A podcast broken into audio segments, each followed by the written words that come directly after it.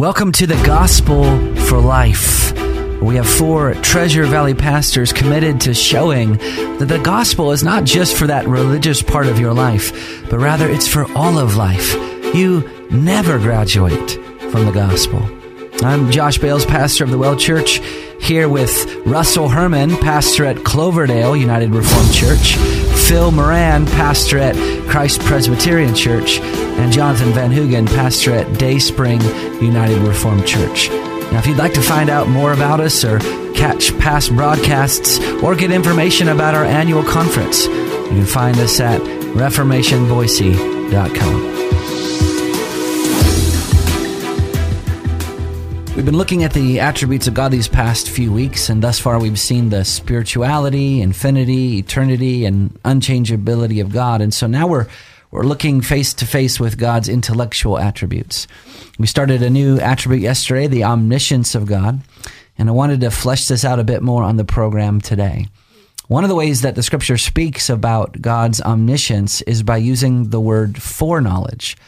Scripture speaks of God's foreknowledge in a couple different places.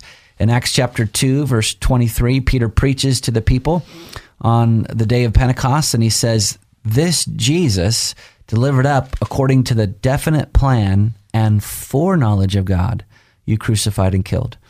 And then again in 1 Peter 1 2, we read uh, Peter addressing the letter. He says, To those who are elect exiles of the dispersion, according to the foreknowledge of God the Father.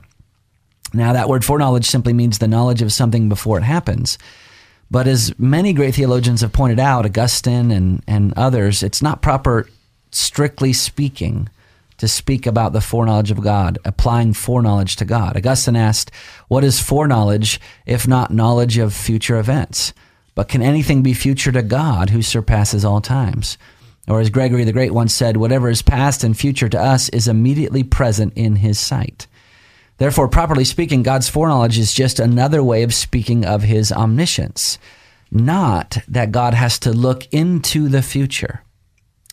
So then, brothers, why does the scripture use this language then of foreknowledge? Well, I think that you, there's a couple distinctions that we have to make. Uh, when we talk about omniscience, we're talking about his knowledge of all things everything. Uh, nothing he said from his sight. And Scripture repeatedly, in many ways, talks about that omniscience. And that when we talk about foreknowledge, it's a it's a term in the New Testament that's used maybe only four times, and so there's it's a there's a lim, it has a more limited scope. And so when we're talking about foreknowledge, we're not talking about actions and events, what we're talking about is his knowledge of an intimate relationship. Um, he's, you know, God foreknew those whom he he predestined those whom he foreknew. Yeah. He he predestined and loved those who he foreknew. And so in some ways we can say he foreloved us and and it's uh, really talking about an intimate relationship uh, that he knows who his own are. Mm-hmm. And maybe just in simple terms, foreknowledge is just speaking of a knowledge as it would be perceived by us. So we're bound by time and space. God is not. But because we're not God, God uses terminology to condescend to our frameworks. Mm-hmm. So when he talks about that Jesus has been um, was delivered up according to the definite plan and foreknowledge of God, um, what is just being communicated to us is this didn't happen by accident. Mm-hmm. Mm-hmm. Um, that he would say that even before the foundation of the world, God knew this event, had decreed this event, and according to our frameworks of time, it's foreknowledge. Mm-hmm. Um, he's not speaking as in the terminology of God because only God it would only apply to God, and God doesn't need the Bible to inform him. We need the Bible to inform us. Mm-hmm. So the yeah. language is human language. Mm-hmm. Yeah, and you you used uh, Russ. You used the uh, the term God condescends, and uh, Calvin famously said God talks baby talk mm-hmm. to us. Uh, just as you, when you're talking to an infant, you don't use adult terminology and, and sentences when you're talking to a small child, you, you speak in terms that the child can understand. Mm-hmm. that's a, a limited, a very limited analogy because God is infinitely greater. You know, His knowledge and, and omniscience instant, infinitely greater than our knowledge compared to a than the difference between an adult's knowledge and a child's knowledge. God is infinitely beyond that, but but the image works. Mm-hmm. Uh, that God condescends to give us this image of foreseeing what is all in the eternal now to God. Mm-hmm. And maybe I'm going to go in a direction that I'm going to get dirty looks from those around the table. But I think dealing with foreknowledge is sometimes helpful, even when dealing with matters of salvation, because I think sometimes this has caused a lot of difficulty for people um, because it then confuses them on what does election mean. Yeah. Does God elect people, draw them unto Himself as as His own treasured possession that He um, decreed from from before time to say these are these are my people? Mm-hmm. did he do that based upon the fact that he looked down the corridors of time and said these people are going to put their faith in me? So based on his foreknowledge he then made a decision to elect? Yeah. Or was that foreknowledge or was his election um, not based upon the will of the person or uh, based on his own will mm-hmm and I just have heard foreknowledge used in this context yeah. a lot incorrectly. So I'll let my brother speak to that. Yeah, I know. Well, that's that's where we're going to go next because you, you kind of described um, kind of a kind of an Arminian non-reform view of the way that God elects, based on um, kind of a, a naked, bare, intellectual type of of knowledge.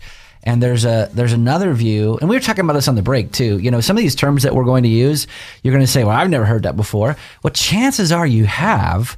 You just didn't know that it was called this. Um, one of the views that's become popular today, and it's been popular for hundreds of years, is called Molinism. Molinism is the attempt to try and reconcile human freedom with uh, God's sovereignty. Um, it's based on what is called middle knowledge. And it's this idea that in addition to God knowing all actual things that happen, he knows all possible things that could happen given certain conditions.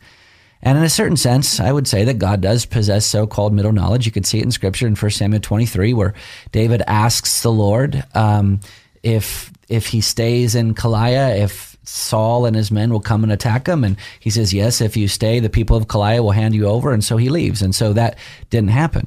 But what Molinism does is it actually takes it a step further. Molinism teaches that God foresees and knows all possibilities. And then on that basis, he makes his decisions and provisions with a view to all those possibilities. So, brothers, can you flesh this out a little bit more for us and tell us what's the problem with this view? See, I was trying to, to go here before Josh just did all that so that I wouldn't have to answer the question. But he still manipulated it back. That's right. So, so what you're saying is you were afraid this was coming, and you're you're managing the, the moment as it as it comes. I know. I know. In other words, you're not God. No, it didn't work. yeah. well, and I'm making a joke there, but but very seriously, what Molinism does is it once again reduces God to, to managing the the moment as it comes to Him and and God may know you know various futures that might happen, but is not really sovereign over them, um, and and does not really know them un, until until the moment, and, and and such a being such a being would not be God. Yeah. Well, there are popular there are popular apologists that hold this today. Right. Um, that hold this view that God sees all the different possible worlds that could be, mm-hmm. and then He elects the one world that's the best of all possible worlds what it, what the middle this middle knowledge is really a philosophical try, uh, attempt to maintain human fr- absolute human freedom autonomy when I, even. autonomy yeah. you know so that I'm always acting in an autonomous independent free sort of way. And God is the ultimate chess player who knew every possible thing. And in fact, He actually has created all these worlds in which it's all going to happen in. And He put me in the this particular world um, and everybody else in that particular world uh, to, for all those events to play out according to our independent, absolute free will. Mm-hmm. And when you talk about middle knowledge about him knowing certain things, he knows he he does he does know he has a necessary knowledge. He has a knowledge of, of the obvious uh, facts. He knows he knows obvious truth. He knows that two plus two equals four. He knows he knows uh, you know that the the whole is greater than the parts, and that. Uh, he, and God's necessary knowledge also includes all those possibilities, such as possible people and possible lives, and and that. But those are all known immediately and intuitively to God. Mm-hmm. The, his free knowledge, though, is his knowledge of his decree, that which he in his wisdom uh, freely and unchangeably ordained to come to pass. And and middle knowledge is really upset with that part and, and you know what he freely and and um, unchangeably ordained to pass. So when we would talk about uh, you know Samuel and asking the questions of God there in First Samuel twenty three, we would understand that. Uh, you know, God didn't simply see what Saul would do. God had ordained what Saul would yeah. do. That's why I said, um, in a um, certain sense, know, totally agree. He, he, he ordained that David was going to depart from Keilah. Unseen. He ordained that Saul would uh, change his mind. Middle knowledge is unnecessary to an all-knowing, all-decreeing God. Um, and Molinism, this idea of this independent free will makes it impossible for God to exercise his control over all of creation yeah. because men and women would be free to resist his will. Yeah. Yeah. I um, taught American government for 15 years, and definitions mattered to me because in our current um, American landscape in the political world, terminology has gone to the to the birds, um, and people use terminology incorrectly all of the time. And I said to my students, I don't care what you believe or what you end up thinking someday, but I do care that you use terminology in the right way.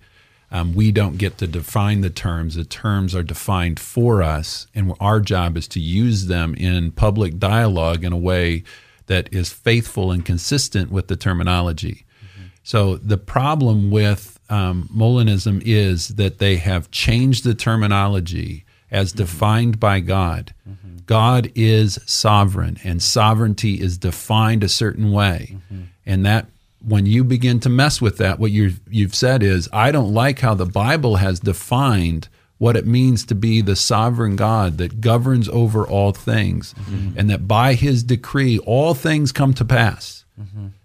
That is the biblical definition of sovereignty. Yeah. Mm-hmm. Our job is to use that definition correctly in all aspects of our thinking mm-hmm. and not change it when we want it to fit our own independence, our own desire for uh, autonomy. Um, really, it's about submitting to the God that is yeah. and not trying to make a God that we would want. Yeah, that's right. Yeah, and, you know, let's let's bring it back to the Bible real quick. I mean, if if we wanted to take either one of these views, the, the Reform view that you've been talking about, or this other view, this this view of Molinism, let's just go to the Bible. What does Romans nine say about these things? When Paul's talking about election, he he never talks about it in terms of electing a group of people or a possible world. He's always talking about it in terms of electing um, specific individuals that are in Christ.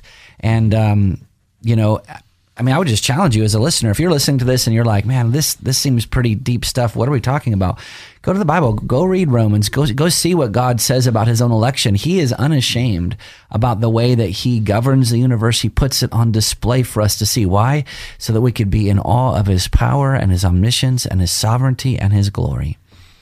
Well, I would just say real quickly that Psalm 139, 16 says, Your eye saw my unformed substance. In your book were written every one of them, the days that were formed for me, when as yet there was none of them. And the response of the psalmist to that was, How precious to me are your thoughts, O God. Amen. We rest in the fact that He sovereignly governs over all things and knows all things. Amen. You've been listening to the Gospel for Life. We'll see you next time.